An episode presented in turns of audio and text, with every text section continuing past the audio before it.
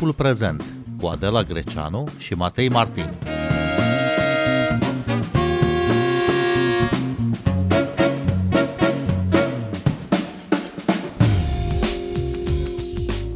Pregătește România, cum se pregătesc alte țări europene să facă față crizei energetice, cum joacă Vladimir Putin cartea gazului rusesc în războiul pe care l-a declanșat în Ucraina.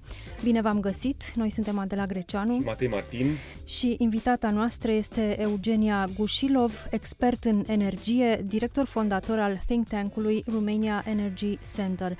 Bună seara, vă mulțumim că sunteți în direct la Radio România Cultural.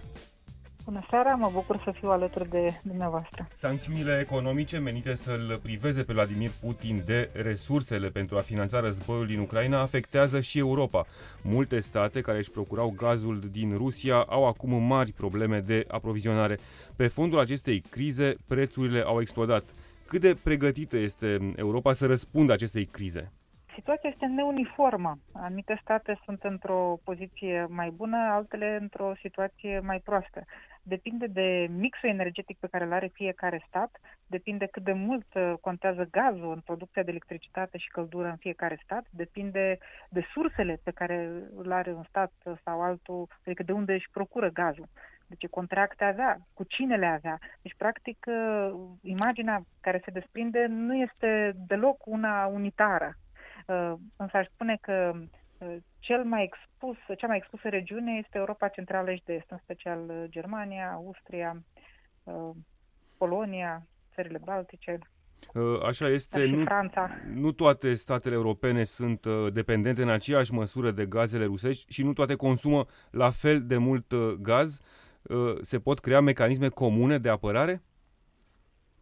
Uh, sigur că uh, există uh, mecanisme de solidaritate și scheme de întrajutorare care sunt și au fost puse la punct chiar în anii trecuți prin legislația europeană. Problema este că amplitudinea crizei prin care trecem acum este atât de mare încât nu suntem siguri că vor fi suficiente în cazul de pildă în care vom avea o iarnă cu temperaturi foarte scăzute. În discursul său de astăzi despre starea Uniunii Europene, președinta Comisiei Europene Ursula von der Leyen a spus că războiul declanșat de Rusia în Ucraina este și un război împotriva energiei noastre, un război împotriva economiei noastre, un război împotriva valorilor noastre și un război împotriva viitorului nostru. Von der Leyen a propus plafonarea veniturilor companiilor care produc energie electrică cu un cost scăzut și o contribuție de criză a marilor companii din sectorul petrolului, gazelor și cărbunelui. Cum credeți, Eugenia Gușilov, că vor fi primite aceste propuneri? Um, cred că aceste propuneri seamănă foarte mult cu uh, măsurile pe care, de pildă, uh, România le-a luat deja. Și contribuția de criză seamănă cu contribuția de solidaritate, da, care a fost introdusă prin ordonanța de urgență adoptată uh, la începutul septembrie. Uh, ideea acestei suprataxări deja este pusă în practică prin legislația din România și chiar într-o versiune mult mai drastică. Uh, acum, propunerea Uniunii Europene depinde de caracterul acestei măsuri, de asupra uh, impozita producătorii care au în acest moment costuri de producție scăzute. Dacă vorbim despre o măsură temporară, uh, sigur, aceasta se poate discuta și, bineînțeles, că că e nevoie de solidaritate într-un moment dificil cum este acesta. Dacă, în schimb, vorbim despre uh, o supraimpozitare, um, să spun, care nu are un caracter temporar, asta poate să creeze foarte mari probleme și să um, distrugă chiar piața de energie sau modelul pe care a funcționat până acum și să compromite investițiile în uh, noi proiecte de energie. Bun, până una alta se inventează și o doctrină nouă, se numește sobrietate energetică. Sună poate uh, ciudat uh, acest cuvânt, sobrietate energetică. Uh, cum ar trebui să se aplice această doctrină? Pentru că, iarăși vorbim, nu, de uh, o împărțire neunitară a resurselor în, în Europa. Uh, sobrietatea energetică este uh, propunerea Franței uh, ca și concept. Eu aș spune mai degrabă uh, responsabilitate energetică, adică să vorbim despre un consum responsabil, uh, pentru că și în spațiul nostru, ați văzut, sunt voci foarte diferite care îndeamnă chiar să nu facem economii deloc de, de, de energie. Ori aceasta este un apel irresponsabil. Din potrivă, cred că politicienii și în special liderii societății au datoria să îndemne oamenii, tocmai în momente ca acesta, spre un consum responsabil, atât cât se poate, acolo unde se poate. Sigur, nimeni nu are pretenții față de gospodăriile care și așa sunt uh, um, într-o situație dificilă. Spunea domnul ministru Virgil Popescu că în jur de o treime au o factură mică de 37-40 uh, de lei pe lună. Uh, acestea, deci, pretențiile de responsabilitate energetică nu se îndreaptă către acele gospodării care uh, oricum uh, suferă de privațiuni și Uh, de lipsuri. Vorbim uh, despre uh, responsabilitatea energetică și îndemnul de, de, a, de a economisi energia sau de a diminua risipa în cazul familiilor, să spun, cu venituri medii și chiar mai mult decât atât, chiar a familiilor înstărite, care unele dintre ele chiar își pot permite și facturile acestea mai mari. Dar chiar dacă își pot permite să plătească factura mai mare, nu înseamnă că trebuie să aibă un consum de responsabil, pentru că suntem într-o situație în care nu avem suficientă energie în piață. Asta este adevărul. În uh, Franța, care suferă foarte mult de pe urma acestei crize a gazului, uh, prim-ministra Elizabeth Borne a anunțat un program de ajutor pentru familiile mai sărace. 12 milioane de gospodării vor primi uh, sume forfetare între 100 și 200 de euro pentru a, a, i-a ajutat să treacă iarna pentru a compensa, de fapt, creșterea foarte mare a prețurilor. E o soluție aceasta? Este o soluție, uh, cred că, mult mai țintită, pentru că vine în sprijinul familiilor identificate și a celor gospodării care au venituri mici. Uh, același lucru uh, l-a făcut și Italia, cu un bonus de 200 de euro care, să, care este plătit gospodărilor cu venituri mici și medii. În Marea Britanie avem o măsură chiar cu un stimulant, în fine, cu un ajutor chiar mai mare de atât, de 400 de lire sterline și o plată unică de suplimentare de 600 250 de lire sterline, um, pe lângă reducerea respectivă de 400 de, de lire sterline la, la factură. Um, Germania, la fel, a mers pe varianta unui ajutor țintit, adoptat destul de recent um, da, către pensionari, angajatori care pot să uh, ofere anumite sume uh, bănești uh, angajaților, da, pentru ca să îi ajute să treacă cu bine de criza de la iarnă. Uh, deci cred cumva că această măsură um, este mai bine orientată și mai țintită către cei care realmente uh, au nevoie de ajutor și sunt uh, mai vulnerabili în această criză decât o măsură a plafonării care îi vizează pe aproape toți. Vedeți că se discută și la noi uh, acum amendarea ordonanței care uh, abia a fost adoptată și nici nu s-a uscat cerneala de pe ordonanța uh, de la 1 septembrie care a fost amendată uh, cu plafonarea, că deja se discută cum să se includă noi categorii de beneficiari ai prețului plafonat. Problema cu prețul plafonat care este? Când ai prețul mic, asta îndeamnă la un consum mai mare. Când prețul crește, oamenii strâng cureaua și își reduc consumul. Dacă noi avem acest preț plafonat care, de care beneficiază largi categorii ale populației și a economiei, eh, lipsește practic stimulentul de a economisi, adică de a, și în special de a nu risipi, pentru că beneficiem de prețul plafonat. Asta este capcana uh, plafonării. Adică ne ajută pe termen scurt, uh, dar nu stimulează uh, schimbarea comportamentului care ar putea să uh, ajusteze, adică ar putea să acționeze asupra prețului prin reducerea cantității care este cerută de către consumatori. Adică ne întoarcem la responsabilitatea energetică, este sintagma pe care ați folosit-o ceva mai devreme. Trebuie și o educație energetică a cetățeanului aici?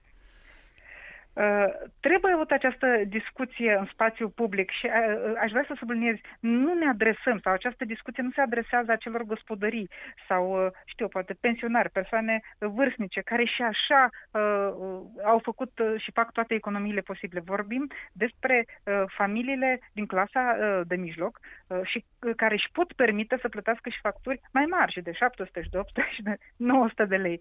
Uh, deci acei care pot să achite un cost mai mare, nu înseamnă neapărat că trebuie să aibă un comportament irresponsabil, adică să consume căldură sau energie electrică, chiar dacă pot să o plătească. Și despre asta este vorba. Um, și sunt, sunt tot felul de măsuri în, în direcția asta, unele care um, presupun, să spunem, o investiție, dar sunt și măsuri care pot fi luate de către consumatori care nu presupun niciun cost, adică țin de uh, adoptarea și de schimbarea comportamentului. Țineți minte, la mijlocul lui iulie, uh, chiar mai știu care televiziune, vorbea despre măsurile care sunt uh, începuseră să fie adoptate de Ministerul Mediului. Deci, în clădirea Ministerului Mediului, uh, intraseră în vigoare un nou, uh, intrase în vigoare un nou set de reguli. În special, angajații erau încurajați și sfătuiți, adică au primit instrucții, să-și închidă calculatoarele, adică să și le scoată din priză. Da? Pentru că uh, rămânând în priză, chiar dacă tu ai uh, echipamentul stins, tot există un consum uh, rezidual la anumite echipamente care pot să meargă și până la 80 de, uh, 80 de vați, chiar dacă ele sunt în modul de stand-by, adică el nu e pornit, dar rămânând în priză, el tot consumă uh, o anumită cantitate uh, de electricitate. Sau folosirea prelungitorilor, uh, prelungitorilor cu întrerupător, da, sau folosirea senzorilor de mișcare. Nu mai vorbesc despre lucrurile mai simple, care înseamnă schimbarea becurilor, adică trecerea la becurile cu LED. Uh, deci sunt tot felul de lucruri care pot fi făcute, inclusiv de pildă modul în care folosim aerul condiționat uh, vara. Nu e nevoie să-ți dai aerul condiționat la 19 grade. Poți să-l lași la 23-24 Uh, deci, pentru că cu cât mai uh, uh, jos setezi temperatura de răcire, cu atât mai mult curent electric consum. Sau poți din potrivă, vara să îți setezi aerul condiționat pe modulul de ventilație.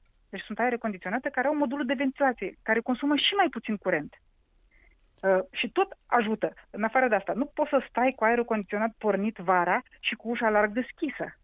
Asta este risipa despre care vorbim și care uh, uh, zona unde ar trebui să acționăm, inclusiv prin uh, partea asta de educație și partea popularizarea unor măsuri, unor lucruri simple pe care le putem face și care pot să se resimtă, adică acumulat în consumul de electricitate și respectiv în factură. Sunt gesturi simple pe care fiecare dintre noi le putem face și vă mulțumim că ne-ați amintit, ne-ați ne-ați atras atenția asupra acestor mici gesturi, dar în ce măsură economiile mari, cum sunt cele ale Germaniei, ale Franței, se pot adapta la această nouă doctrină a responsabilității sau a sobrietății energetice? Păi, în primul rând, statele amintite au o conducere responsabilă, adică avem acest tip de discurs de la cel mai înalt nivel, de la nivelul președintelui Franței, de la nivelul Uh, cancelarului Germaniei, uh, care vorbesc despre aceste lucruri, despre aceste măsuri. Adică, dincolo de pachetul uh, de ajutoare, de indemnizații, de stimulente, de vouchere, plăți directe către consumatorii cel, ce, cei mai vulnerabili, în toate aceste țări se vorbește și despre lucrurile pe care le pot lua individual consumatorii sau companiile.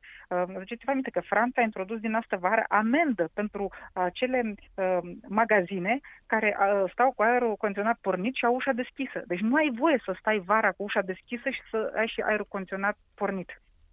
Uh, deci s-a mers până la ideea de introducere a unei amenzi. Um, deci există în paralel cu ajut, ajutorul pe care îl oferă statul și pachete substanțiale. Ați văzut ultimul pachet adoptat de Germania, 65 de uh, miliarde de, de, de euro, adică o sumă impresionantă. Dar vine în paralel cu o campanie de conștientizare, de educare a populației, de, de Um, de uh, schimbarea comportamentului, pentru că asta, uh, deci cum poți să, să acționezi în, într-o situație în care ai prețul care uh, a explodat și este foarte sus? Păi fie crești cantitatea de energie disponibilă, da? Deci asta înseamnă că fie produci mai multă electricitate, fie aduci mai mult gaz din altă parte, de unde, fie, dacă nu poți să crești electricitatea, adică volumul, acționezi pe partea cealaltă, reduci consumul. Despre asta e vorba, adică dincolo de plafonări, dincolo de ajutoarele și transferurile bănești directe către beneficiari sau către companie, e vorba și despre acționată partea de a reduce consumul, ca să putem să ne încadrăm în electricitatea sau energia care este în momentul de față produsă în în fiecare stat sau la nivel european. Bun, Germania e un stat uh, cu totul special, cu o economie foarte specială, pentru că este în mare uh, măsură dependentă de gazele rusești și pe deasupra foarte energofagă. Uh, care ar fi soluțiile pentru industria Germaniei să se adapteze uh, la noile condiții? Uh, păi Germania uh, este în cea mai dificilă situație. De ce? Pentru că este cel mai mare consumator uh, de gaz natural. Da? Deci consumă de 9 ori mai mult decât consumă România anual. Um, într-adevăr, economia lor este dependentă într-o măsură uh, extremă de importurile de gaze din, uh, din Rusia, dar asta și pentru că uh, țara a optat, deci a fost o decizie conștientă. Politică până la urmă. Politică, da, uh, ale cărei uh, consecințe astăzi acum afectează consumatorul german și industria germană. Uh, pe termen lung, Germania a decis deja că își va construi terminale de import de gaze naturale lichefiate. Problema este că această construcție a terminalelor, care, pentru că terminalele pot fi de două feluri, pot fi pe uscat, deci onshore, sau pot fi terminale plutitoare, se numesc Floating Storage and Regasification Unit. Um, varianta de, spun, de scurtă durată, adică soluția rapidă este, um, adică sunt aceste terminale plutitoare. De ce? Pentru că ele pot fi închiriate. Și deja Germania și-a închiriat vreo două care îi va permite să importe în plus vreo 10 miliarde de metri cubi uh, anul acesta numai. Deci, o, cumva o soluție uh, da, pe termen scurt, uh, asta este. Cealaltă soluție, încercarea de a diminua consumul în zona rezidențială, consumul casnic, dar Germania rămâne cu această mare uh, problemă a diversificării surselor de gaz, pentru că, um, să zicem, gazul natural lichefiat uh, vine în Spania, vine în Marea Britanie, um, să spunem, poate să ajungă în Olanda, uh, dar nu poate, adică, uh, e dificil să ajungă direct în Germania traversând celelalte state. Adică Germania ar trebui deja să aibă câteva terminale construite și vreau să vă aduc aminte că au fost discuții foarte mari, uh, în special între Germania, Statele Unite. Statele Unite mereu au încurajat și au sugerat și au făcut uh, presiuni, chiar au încercat să convingă Germania să-și construiască un terminal de import gaze naturale lichefiate. Și Germania, în mod repetat, s-a opus și a preferat să dea 10 miliarde de euro pentru ca să facă uh, firul 2 al gazoductului Nord Stream, deci Nord Stream 2. Bun, da? și deci... Ger- Germania mai rămâne și cu uh, visul energiei obținute, energie ecologice, obținute din uh, energie eoliană uh, și așa mai departe. Cât de realizabil este acest vis? Uh, Germania rămâne lider pe segmentul de energie eoliană și uh, o parte, partea a răspunsului uh, Europei și a Germaniei în mod special este accelerarea proiectelor uh, de eoliene în segmentul offshore. Deci Germania vrea ca o parte a soluției să vină prin instalarea de turbine eoliene în larg, în offshore și are o capacitate pe care o vizează de uh, câteva gigavați în, în sensul ăsta. Uh, problema e că uh, nu cred că va fi suficient și știți care, dacă am, dacă am fi într-un orizont de timp în care am mai avea vreo 2, 3, 4, 5 ani, am putea planifica tot felul de soluții. Problema e că uh, această criză uh, energetică ne-a prins în uh, mijlocul tranziției energetice, care și așa era un proces extraordinar de dificil pentru, pre, pentru că presupunea îndepărtarea noastră de cărbune, închiderea termocentralelor pe cărbune, da? Uh, peste situația asta dificilă s-a adăugat contextul războiului din Ucraina și răspunsul Europei um, care presupune uh, îndepărtarea și nefolosirea uh, hidrocarburilor rusești. Asta înseamnă că trebuie să ne îndepărtăm și de țiței rusesc, și de cărbunele rusesc, și de gazul natural rusesc. Să le faci um, să spun, în același timp pe toate patru este extraordinar de dificil și este cu adevărat impresionant că în acest context Europa a reușit să scadă volumul de gaz natural importat din Rusia de la 40% la 9%. Este o adevărată performanță pe care um, nu mi-aș fi imaginat-o și nu credeam și nici Europa nu cred că își imagina că e posibil să poată face așa ceva. Um, înainte de începerea războiului. Chiar așa, Eugenia Gușilov, e posibilă reducerea și mai mare a dependenței Europei de sursele de energie rusești?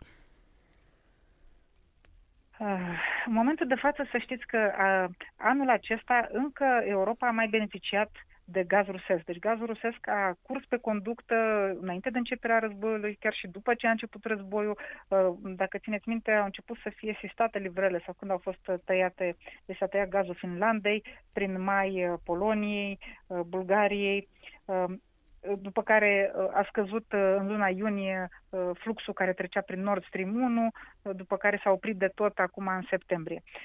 Deci anul acesta Europa încă a mai beneficiat de gaz din Rusia. Uh, sigur, s-au făcut eforturi supraomenești și um, am beneficiat, Europa a beneficiat și de o conjunctură favorabilă în sensul în care uh, au existat aceste cantități suplimentare de gaz natural lichefiat disponibile pe piața internațională de gaze naturale. Uh, ceea ce nu este deloc uh, o situație garantată și la anul. De ce spun asta? Spun asta pentru că aduceți-vă aminte cum a fost uh, în 2021, când China abia ieșit uh, din uh, pandemie uh, și a repornit uh, motorul economic și atunci a cumpărat uh, uh foarte multe din uh, volumele de gaz natural lichefiat uh, s-au redirecționat către Asia, în special China.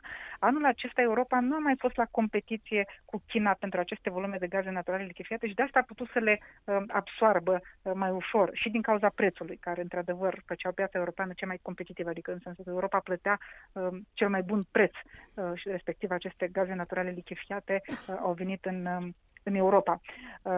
Dar uh, China va depăși momentul acesta în care este acum. Anul ăsta a fost în lockdown-uri uh, datorită politicilor uh, extraordinar de severe legate de zero COVID. Zero COVID, prin urmare, asta afectează și um, activitatea economică și nici nu se consumă atâta energie, pentru că au ținut oamenii în continuare în lockdown anul acesta.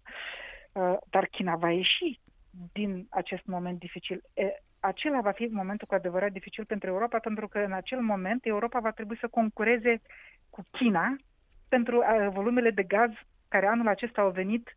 În fine, am avut un mare noroc, uh, n-a trebuit să concurăm cu China. Și în momentul în care ești la concurență cu alt cumpărător, uh, păi atunci poți să uh, intri într-un bidding war, adică să trebuiască să dai un preț și mai mare, numai ca acel volum să te asiguri că vine către tine, adică că tu îl cumperi, că nu se duce și nu se duce în altă parte, la alt cumpărător. Ce ne așteaptă la iarnă pe noi, cetățenii de rând, în perspectiva scumpirii prețurilor aici în România? Uh, pe noi uh, ne așteaptă... Bine, vestea bună este că uh, datorită acestei plafonări, uh, deci soluția pentru care a optat uh, guvernul, uh, consumatorii uh, casnici sunt uh, protejați dar într-o măsură destul de mare. Adică doar cei care au un consum peste 255 de kW pe, um, pe lună plătesc uh, prețul din contract, adică prețul real. Um, dar să știți că și aici e o discuție foarte fină, adică e, trebuie să găsim un echilibru între ce înseamnă să avem un comportament responsabil um, uh, și totuși să nu crește, să nu scădem drastic standardul de viață, adică în detrimentul propriei bunăstări. Um, că și asta este o discuție pe care putem ca să avem, adică totuși vorbim despre niște condiții decente pentru o gospodărie care totuși să aibă, uh, știu eu, are, să aibă un frigider, un televizor, nu? adică electricitate în casă. De asta pe mine m-a înspăimântat uh, statistica uh, citată de domnul ministru al energiei care spunea că o treime din consumatorii casnici din România au o factură de 40 de lei. Um, păi asta ar trebui să ne gândim la care este nivelul Uh, nivelul de trai, condițiile respective gospodării care are doar 40 de lei factură electricitate, pentru că dacă vorbim despre o casă, uh, să spunem, obișnuită, totuși trebuie să, să ai niște condiții minime. Vă spuneam, un televizor, un frigider, o mașină de spălat rufe, nu? Uh, că de asta totuși nu cred că putem să vorbim despre um, condiții decente, uh, ar presupune un consum de cel puțin 100 de kW pe lună, adică asta ar trebui să fie punctul de uh, de pornire, adică pentru o gospodărie, condiții normale de trai. Um, deci, pe de o parte, să știți că încă o veste bună vine din direcția faptului că în România au fost foarte multe clădiri um, um, de apartamente, deci blocuri termoizolate. Deci e o campanie, uh, deci Treaba asta s-a desfășurat pe parcursul a câtorva ani. Unii au accesat fonduri europene, primăriile, uh, alții au făcut împrumuturi bancare, dar uh, investiția pe care România a făcut-o în blocurile de apartamente, în termoizolare, vor să știți că se simte. Se simte și uh, în mare parte în acele um, blocuri da, care au beneficiat de termoizolare, nu a crescut, um, să spunem, factura la întreținere iarna, să zicem, pentru un apartament pe care nu a depășit 80-90 de euro Uh, pe lună. În același timp uh, avem centrale energetice, centrale termice învechite, energofage, care consumă mult, care sunt depășite. Da, problema termoficării uh, este și este gravă și afectează foarte mult în special Bucureștiul, dar asta ține de proasta gospodărire a noastră și în special a autorităților locale, pe mâna cărora și în responsabilitatea cărora s-a aflat termoficarea și aceste surse de producere a agentului termic. Uh, și, în general, dacă vorbim despre termoficare, e o întreagă tragedie în România pentru că am pierdut uh, foarte mult. Adică dacă în 89 am plecat cu 300 de localități, orașe, municipii care au termoficare, acum să ajungem la 40, uh, este o foarte mare tragedie. Da? Adică această involuție a noastră din punctul acesta de vedere, pentru că sistemele de termoficare au fost o moștenire bună pe care am, am primit-o din perioada comunistă. Și să știți că nu apăr comunismul, da? dar uh, a fost o infrastructură m, care ține de civilizație, ține de um, orașe, de zone urbane moderne și pe care noi, românii, trebuia, trebuia doar să o menținem, să investim, să facem mentenanță. Da? Uh, ori noi nu am făcut asta. Și, prin urmare, s-a prăbușit, s-a destrămat și sunt puține orașe care mai au în România sistem de termoficare, dar care este, atenție, este sprijinit de Uniunea Europeană. Uniunea Europeană îl promovează uh, ca fiind o soluție importantă și în contextul luptei împotriva schimbărilor climatice, pentru că poluează mai puțin, pentru că sunt, uh, e considerat o soluție uh, optimă pentru orașe, în special. Da? Și noi să fi avut asta, să fi avut 300 de orașe și să ajungem la, în fine, o șesime din ce am avut acum 30 de ani este extraordinar de trist această incapacitate a noastră de a gestiona cu capul infrastructură moștenită. Sunt uh, cetățeni români care, atunci când vorbim despre consum responsabil, de economie, de curent, de gaz. Își amintesc de ultimii ani ai ceaușismului, atunci când se lua curentul câteva ore pe zi sau presiunea la gaz era foarte slabă, se stătea în frig uh, ierni întregi. Cum găsim un echilibru între un trai decent și consumul responsabil? Uh, păi este o, este o decizie la nivel de gospodărie, pentru că, după cum vă spuneam, acolo unde avem o factură de 40 de lei uh, pentru curent electric, înseamnă că deja vorbim despre gospodării probabil profund afectate uh, și care suferă de lipsuri materiale deja. Deci nu acolo ar trebui concentrat efortul, ci în zona um, celor, să spunem, poate cu venituri medii sau celor înstăriți. Și aici oamenii ar trebui să spun, uh, uh, ar trebui mai bine informat cu privire la ce ar putea să facă. Deci atât la nivel de comportament individual, dar am vorbit despre asta deja, cât și la nivel de programe uh, de finanțare la care ar putea că să aplice. Nu știu, să fie mai popularizat programul Administrației Fondului pentru Mediu, da? pentru, deci Casa Verde, în care poți să, să acceseze finanțare și să-și instaleze panouri fotovoltaice. Să îndemnăm pe oameni, într-o măsură cât mai mare, să devină autonome, adică cât mai puțin dependenți de stat și de companiile de stat.